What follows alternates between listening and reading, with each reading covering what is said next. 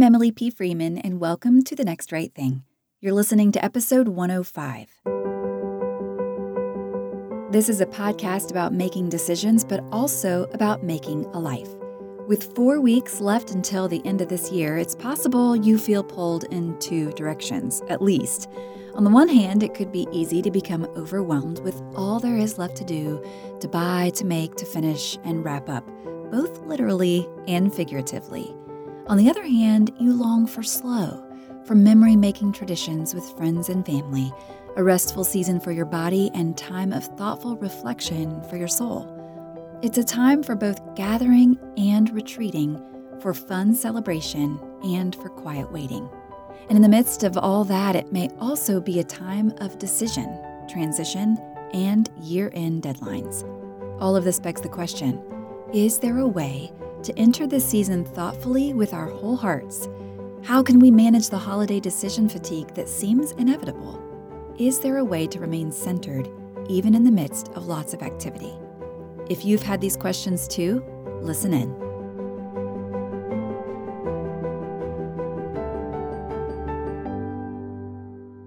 Last January, I made a decision that turned out to be one of the best decisions of my year, but I didn't know that at the time.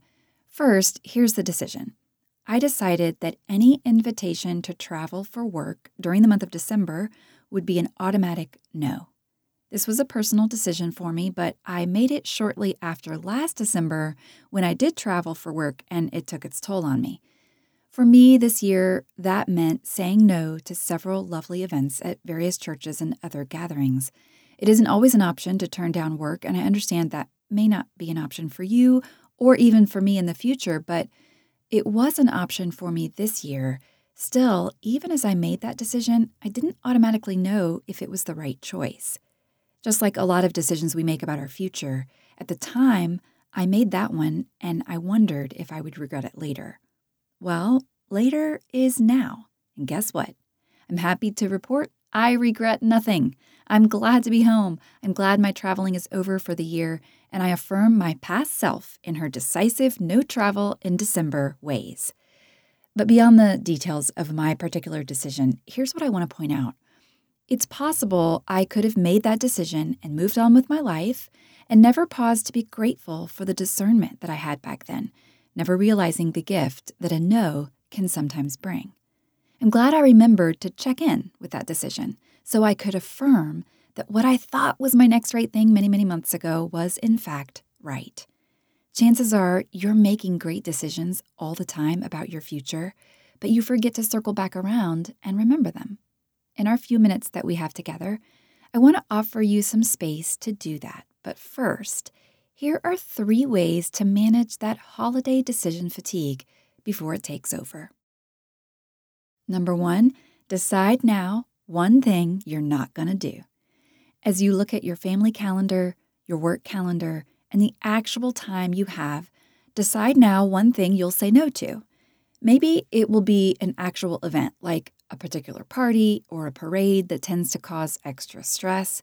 Maybe you'll decide to say no to overspending, to late nights, or something else that might not necessarily show up on your calendar, but it still impacts your well being. Even more, maybe you'll decide to say no to a particular posture or a mindset, like shame, hurry, or caring too much about stuff that doesn't matter.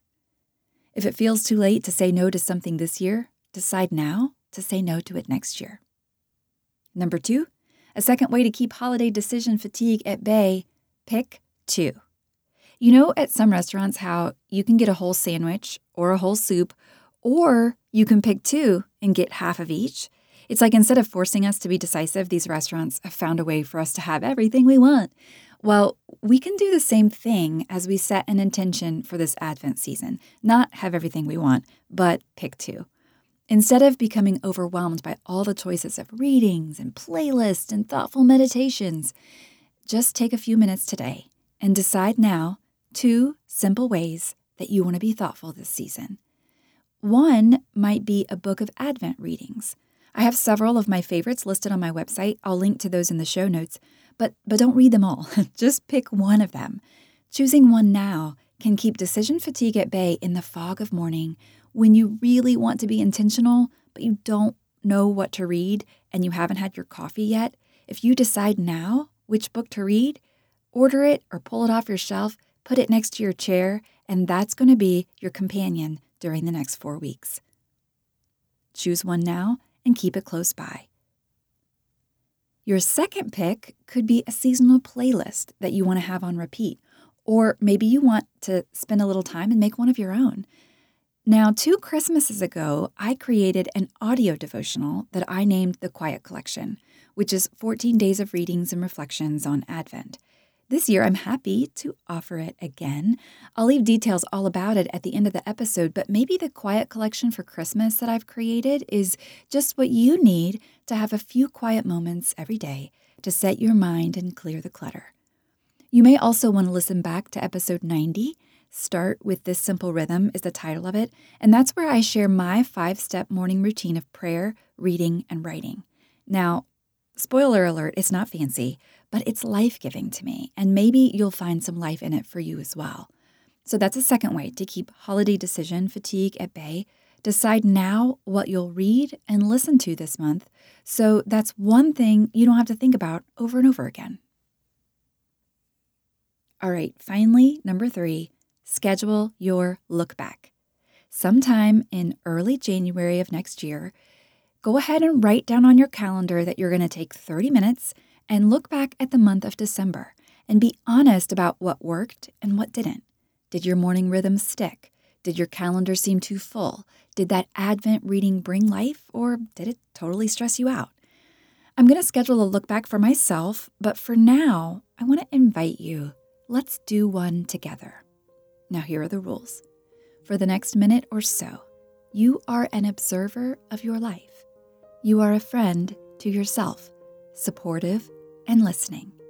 You are full of kindness, free of judgment, and open to learn what you need to learn to move forward into your next right thing. Are you ready? Here we go. Can you think of a decision that you made earlier this year that you're reaping the benefits from today? A brave yes, a strong no, a rearrangement a set boundary. Whisper a word of thanks. Let's celebrate together the wisdom of your next right thing. Can you think of a decision you made this year that turned out differently than you thought? A consequence you didn't anticipate, an outcome you regret, a misunderstanding or a miscommunication. Whisper a word of acknowledgement and believe that you did the best you could with the information you had at the time. Let's celebrate together all you've learned during this difficult season. Finally, let's take a few moments together and consider your next right thing today. When you finish this episode, what is one thing you need to do next? Will you walk the dog? Pay that bill? Write an email? Pick up the groceries? Prep the dinner, brush your teeth, check the mail, present the proposal, make the offer, call your mother, say a prayer. Life is a series of moments, and the moments are determined by the decisions we make. May you continue to stay in today, to finish your tasks one at a time, to read words that nourish your soul, to listen to music that brings life and joy and to do your next right thing in love. Thanks for listening to episode 105 of The Next Right Thing. Several things I want to mention before we close, and the first is thank you to everyone who filled out our first ever Next Right Thing podcast survey. We selected the winner of the $100 gift card. Congrats to Jacqueline Davis for giving us your opinion. And to everybody who took the time to fill that survey out, you're making this podcast even better. And for that, I offer my sincerest thanks. And thanks to you who've sent me messages about a particular movie that just came out, Frozen 2. For about two months now, I've been receiving emails and text messages and DMs and all the ways that you have wanted to communicate with me about this movie's theme song, The Next Right Thing. But recently, those messages have picked up speed since the movie released. Well, I can't wait to talk more about that in an upcoming episode, so stay tuned for that. Finally, I mentioned this before, but here are the details about this collection I've created called the Quiet Collection. This is the third year in a row that I want to make that Christmas audio devotional available to you.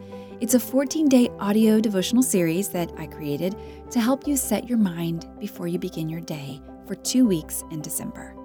Many of you have asked if this would be returning this year, and I'm happy to announce that today is the day. Now, please note, this is the exact same collection as last year, so if you've already purchased it, you probably still have access to it in your email inbox. You could just search there in uh, your past emails and you can probably find it. But if you would like to gift it to somebody else this holiday season or have it redelivered freshly to your own inbox, simply visit emilypfreeman.com slash Christmas to learn more.